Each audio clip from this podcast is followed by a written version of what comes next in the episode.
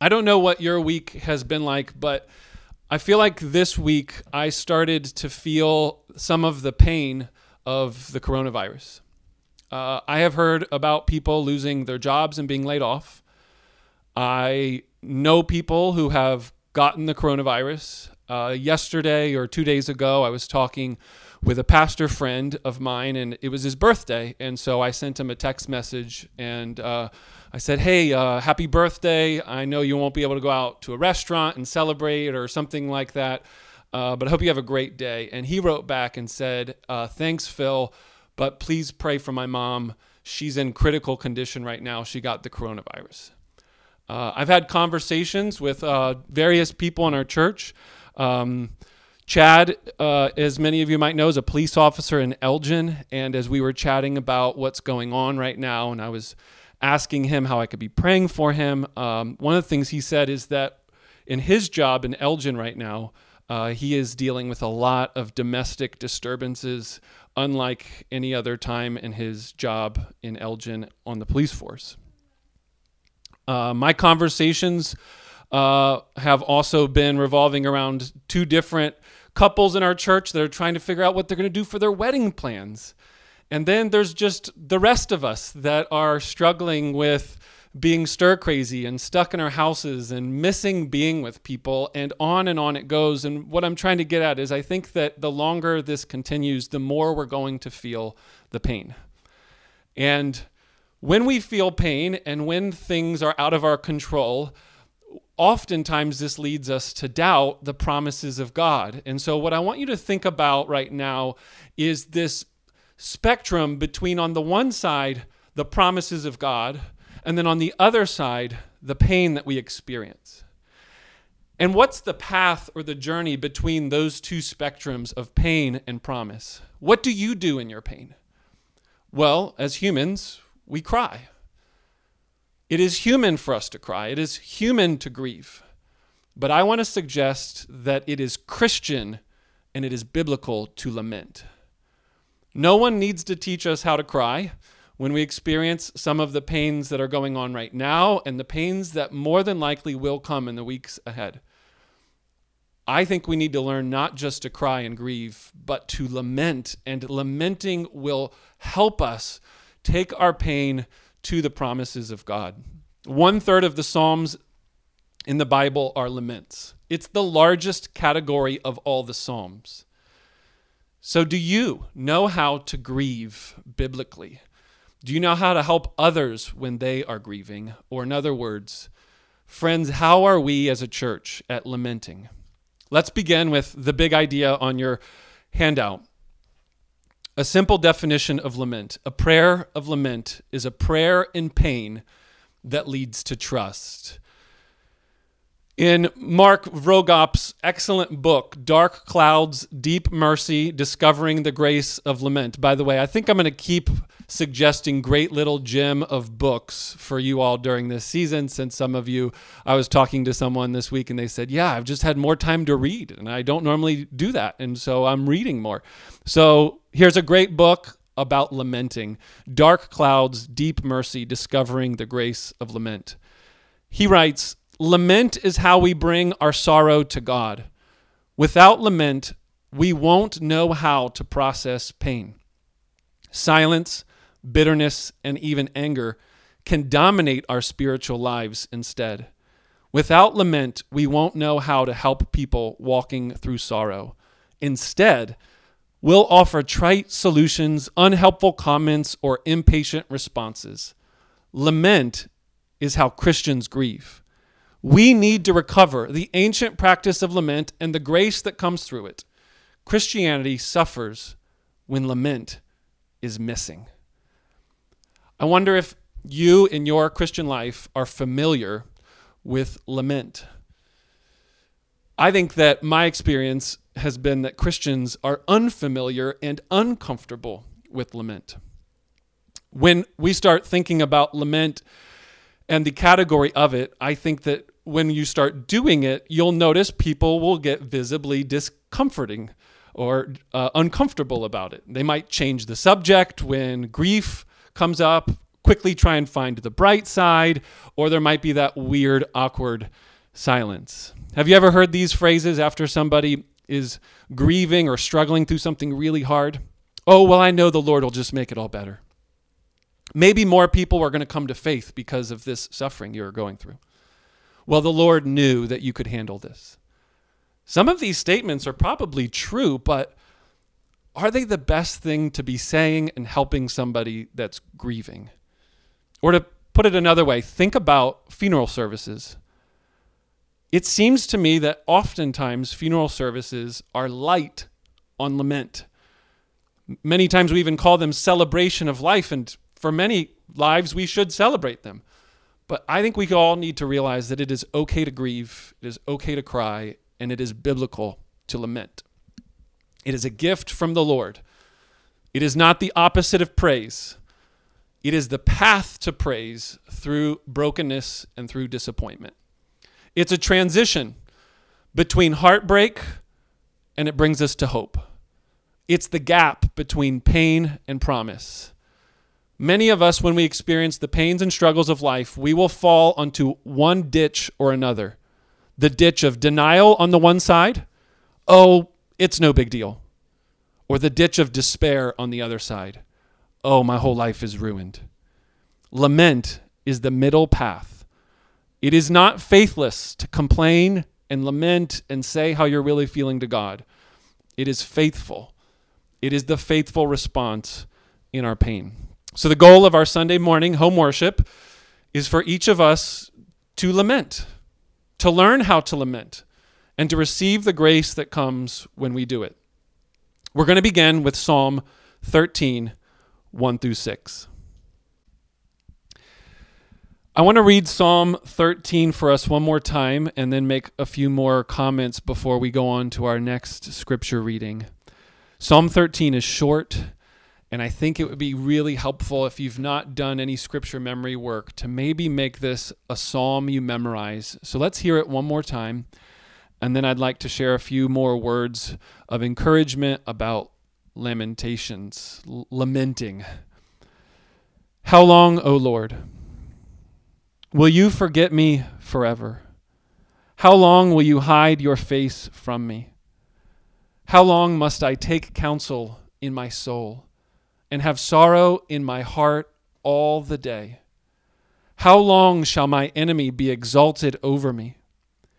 Consider and answer me, O Lord my God.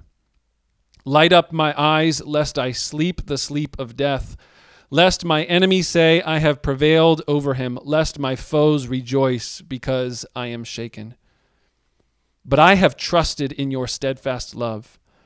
My heart shall rejoice in your salvation. I will sing to the Lord because he has dealt bountifully with me. I want to share a story with you. This is a story of uh, a couple that has experienced much pain and sorrow, and um, they share that in what I'm about to read. God I know you're not mean, but it feels like you are today. There we were, sitting in our car outside of the doctor's office. That blunt prayer of my wife was all she could muster up. We were devastated. Again. This grief felt cruel. Previously, we were at an appointment to confirm a pregnancy after our daughter had died in the womb. Two years later, multiple miscarriages later, we were finally beyond the time frame of the prior failed pregnancies, filled with hope, but a guarded hope. Our doctor ordered an ultrasound to confirm the new life in Sarah's womb, and we couldn't wait to see the flutter of a little heartbeat. This appointment was going to be redemptive. I was hoping it was going to bring closure, but it only brought more pain. The ultrasound room was all too familiar. It was the same room where we learned of our previous daughter's death. As the daughter began to move the wand around over Sarah's womb, a shadow of concern crossed his face. Sarah watched carefully and noticed. She raised her head. She said, What is it? She looked. I thought she was overreacting because of what happened before, and so I tried to reassure her, but the look on the doctor's face was now clear to me as well. Something was wrong. I don't know how to tell you this, the doctor said, but there's no baby in your womb. Your hormone levels are good. There's a home, there's just no baby. It's called a blighted ovum. It's a false positive pregnancy. Immediately, Sarah's head fell back. She sobbed. Again. We walked, numb, t- over to the car. I closed the door, and I knew we needed to pray. But what do you say in a moment like this? And while we don't understand it, Sarah's prayer is what you'll find if you study laments a prayer of complaint, an honest and blunt conversation with God. And in order for us, and in order for you to learn how to experience the mercy of lament, we need to learn how to complain.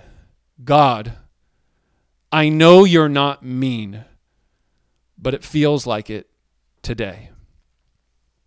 As we go on to our next scripture passage in Psalm 77, we're going to see another example of someone inspired by the Spirit of God to complain. But they're turning to God in their prayer. And there's going to be four key elements that you're going to see in this psalm and in many other prayers of lament. And so I want to just briefly highlight those four key elements. And then I want each of you to read Psalm 77 in your homes and on your own.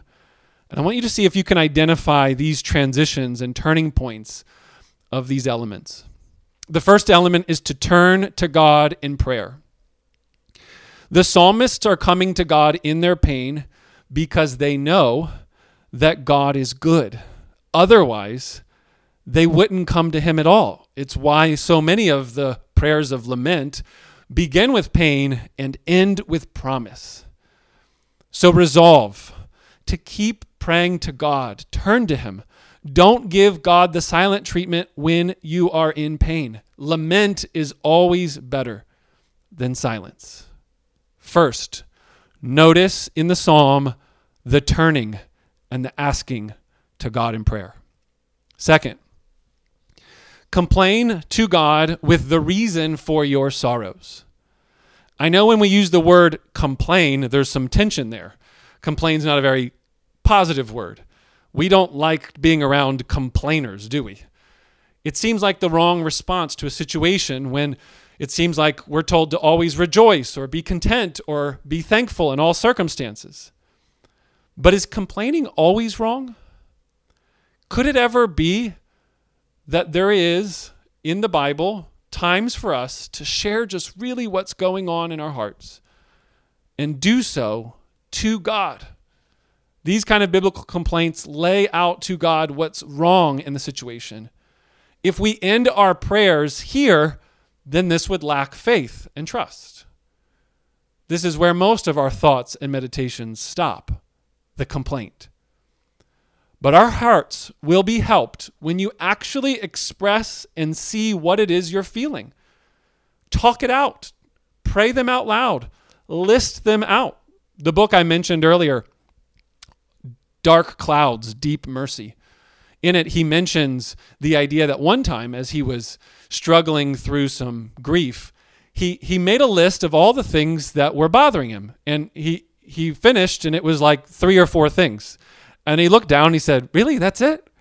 And it wasn't so much that the exercise was, well, those aren't real legitimate things to be sorrowful about or grieve or struggle with. It just helped him see. And I think it'll help us see and experience our grief in a biblical way if we turn to God and we say, God, we know that you're good, but here's why it doesn't feel that way today. Number three, make a request for God to act. A bold request. Don't just end with complaint, turn that into a prayer of petition. Ask God to fix the situation. Believe and trust that He can. Have Him hear what you're really longing for. Pray for the kingdom to come and His will to be done, and that the kingdom of God would be established here on earth as it is in heaven. This is actually one of the best ways for us to encourage each other is when we in our confidence of God can pray boldly for those that are struggling to pray at all. There's many times where when we're in circles of prayer or we're in prayer meetings, maybe this week on our Zoom call, we're doing another Monday night prayer meeting, we're doing a Wednesday night prayer meeting. Some of you maybe won't be able to muster up the ability to pray or say much, but to hear the prayers of others, to hear the bold confidence that we have as we pray collectively as a church, it strengthens us in our confidence in God. So, turn to God in prayer. Complain with the reason for your sorrow. Make a request for God to act. And lastly, express praise or trust in God. This is where the gospel comes in. This is where you remind yourself of the good news that we have because of the cross. This is something that the psalmists don't have. They don't have the perspective of the cross and how that changes everything. And we need to express our praise. We need to go from pain to praise and trust God that He is good, even when we can't make sense of it. It's very important for us to remember that if you were looking at the cross, when Jesus himself prayed a prayer of lament and said, My God, my God, why have you forsaken me? Psalm 22, verse 1, a beautiful prayer of lament. Jesus prayed those words as he died, bearing all kinds of pain and suffering. But remember this, brothers and sisters, that was just the start of the prayer. Psalm 22 ends a different way. Psalm 22 ends with trust. Psalm 22 ends with believing in God's promises. And even Hebrews chapter 2 quotes this that Jesus himself is referring to these things. It's in verse 22 of Psalm 22. I will tell of your name to my brothers. In the midst of the congregation, I will praise you. You who fear the Lord, praise him. All you offspring of Jacob, glorify him and stand in awe of him, all you offspring of Israel. For he has not despised or abhorred the affliction of the afflicted, and he has not hidden his face from him, but he has heard, and he has cried to them. For you comes my praise Within the great congregation, my vows I will perform before those who fear him. The afflicted shall eat and be satisfied. Those who seek him shall praise the Lord. May your hearts live forever. The psalm goes on, but I wanted to just read a little portion that many scholars believe that when Jesus prayed those words on the cross, My God, my God, why have you forsaken me? He was praying lament a lament of the psalm, but not just the first verse. He was leading his pain to the promises and praise of God. And that is how we should view the cross. That's how we should view those words every time you hear them from this point on. I want you to hear them as not only pain, but leading us to praise and promise. So, I'd like us to now turn our attention to Psalm 77. At the end of Psalm 77, in verses 16 to 20, the psalmist says, When the waters saw you, O God, when the waters saw you, they were afraid. Indeed, the deep trembled. The clouds poured out water, the skies gave forth thunder, your arrows flashed on every side. The crash of your thunder was in the whirlwind. Your lightnings lighted up the world. The earth trembled and shook. Your way was through the sea, your path through the great waters. Yet your footprints were unseen. You led your people like a flock by the hand of Moses and Aaron. I hope that it's obvious and clear to many of you that what the psalmist is doing here as he closes his prayer of lament is to remind himself of the gospel.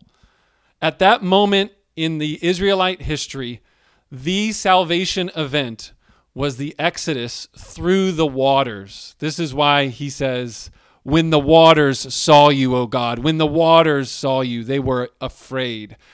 Moses and Aaron were led by your hand, God. And it's a reminder of God's power to save.